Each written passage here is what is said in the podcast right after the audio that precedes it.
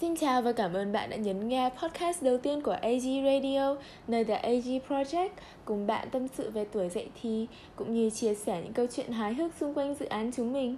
Trong tập podcast đầu tiên, kết hợp với chuyên mục Bạn hỏi AG trả lời, chúng mình sẽ cùng các bạn nữ tìm hiểu một vài điều về cô bé của chúng ta và đồng thời giải đáp thắc mắc của bạn nữ đã gửi câu hỏi cho chúng mình nhé. Lúc dậy thì vùng kín của con gái sẽ mọc lông ấy Ban đầu em thấy bình thường, Nhưng về sau nó bắt đầu dài ra và em không biết xử lý thế nào. Nếu cứ để vậy em thấy vướng víu mà còn không sạch sẽ nữa. Nhưng mà em hỏi mẹ thì mẹ bảo đấy là cái đẹp của phụ nữ nên cứ để đi.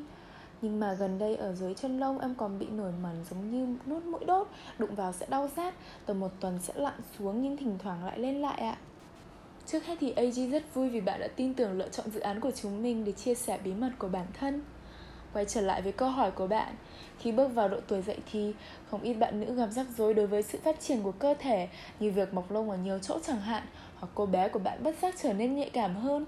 Chắc hẳn nhiều bạn nữ cũng từng một lần trải nghiệm cảm giác cô bé bị ngứa. Đúng là vừa thốn lại vừa khó chịu phải không? Nhưng vì xấu hổ nên nhiều bạn đành âm thầm chịu đựng và để cơn ngứa tự qua đi.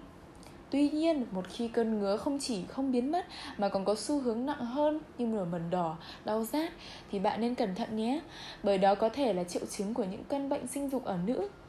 Vậy nên bây giờ hãy cùng AG đi sâu hơn vào vấn đề này nhé. Trước tiên thì chúng ta sẽ cùng đến với các nguyên nhân.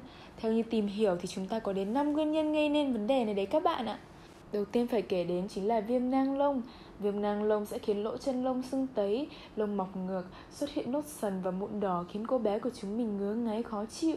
Đây là do những tên vi khuẩn, nấm, tụ cầu khuẩn, virus đang trú ngụ ở trong lỗ chân lông. Khi gặp điều kiện thuận lợi như là ẩm ướt và mồ hôi thì sẽ đồng loạt sinh sôi nảy nở và gây ra viêm nhiễm. Bên cạnh đó, cũng có một số yếu tố khác gây viêm nang lông có thể kể đến như là vệ sinh cánh hoa chưa tốt, lớp sừng trên da quá dày hay là tẩy lông không đúng cách. Thứ hai đó chính là viêm da tiếp xúc. Khi bị viêm da tiếp xúc, bạn có thể thấy các triệu chứng nổi bật như ngứa rát, phát ban, mụn nước, đỏ phần da vùng kín. Vậy nguyên nhân gây ra là gì? Đó có thể là do mặc quần quá nhỏ, quá bó sát hoặc dị ứng với các thành phần trong sữa tắm, dung dịch vệ sinh. Ngoài ra, việc lạm dụng băng vệ sinh, tampon quá thường xuyên và không cần thiết cũng dễ gây kích ứng da. Thứ ba là sùi màu gà hay còn gọi là mụn cóc sinh dục, mụn thịt. Triệu chứng thường sẽ là những vết sưng nhỏ, màu thịt hoặc màu xám xuất hiện trên cô bé và gây ngứa. Điều đặc biệt là những chiếc mụn này rất nhỏ, khó có thể nhìn thấy bằng mắt thường, đôi khi còn tập hợp thành cụm như hoa súp lơ vậy đó. Hung thủ của căn bệnh này là HPV, đây chính là kẻ thù số 1 đối với cô bé của chúng ta khi có hơn 40 chủng anh em họ hàng của HPV gây ra nhiều ảnh hưởng khác nhau đến vùng kín, lây lan qua quan hệ tình dục hoặc từ mẹ sang con hay qua những vết thương hở. Thứ tư là mụn rộp sinh dục. Mụn rộp sinh dục là các vết loét xuất hiện dưới dạng mụn nước nhỏ ở cô bé. Cùng với đó là tình trạng sốt, đau nhức toàn thân, buồn nôn. Khủng khiếp hơn là có thể đi ngoài ra máu hoặc dịch mủ. Nguyên nhân gây ra mụn rộp sinh dục là do siêu vi HSV với hai chủng là HSV1 và HSV2 vẫn qua các đường lây lan quen thuộc như đường tập thể dục, đường máu, tiếp xúc trực tiếp hoặc dùng chung đồ dùng cá nhân với người bệnh. Ngoài ra vẫn còn một số nguyên nhân khác hiếm gặp hơn, có thể là nấm, viêm tuyến mồ hôi mủ, u mềm lây, vân vân. Chúng mình sẽ không đi quá sâu mà chỉ kể sương sương thôi nhé. Vậy thì cách xử lý và điều trị như thế nào là phù hợp?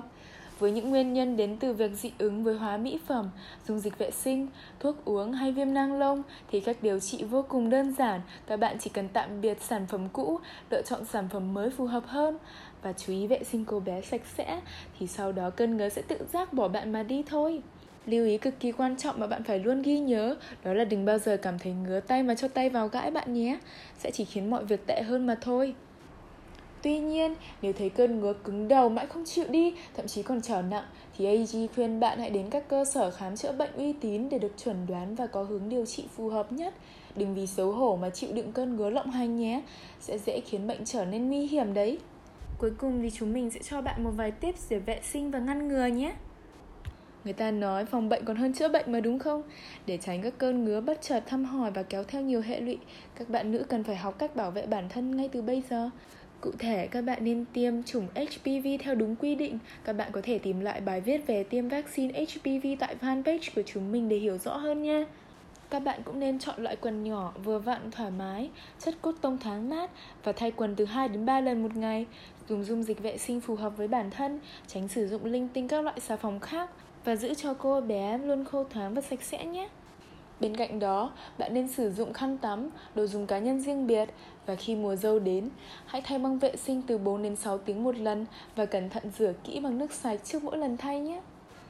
Bạn gái nào mà chẳng muốn cô bé của mình được sạch sẽ thơm tho đúng không nào? Điều này cũng sẽ bảo vệ em ấy khỏi những điều xấu không mong muốn nữa.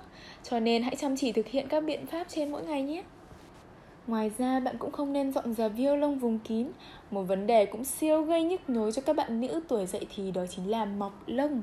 Đối với một số bạn, lông chính là một nỗi ám ảnh khi không những mọc dài mà còn dày và đậm màu nữa. Thậm chí không chỉ ở tay, chân, lông còn kéo bè kéo cánh quanh cả những vị trí khó nói như dưới cánh tay, vùng kín. Điều đó cho thấy cơ thể của bạn đã bước vào giai đoạn dậy thì Báo hiệu rằng chúng ta cần quan tâm đến cơ thể nhiều hơn.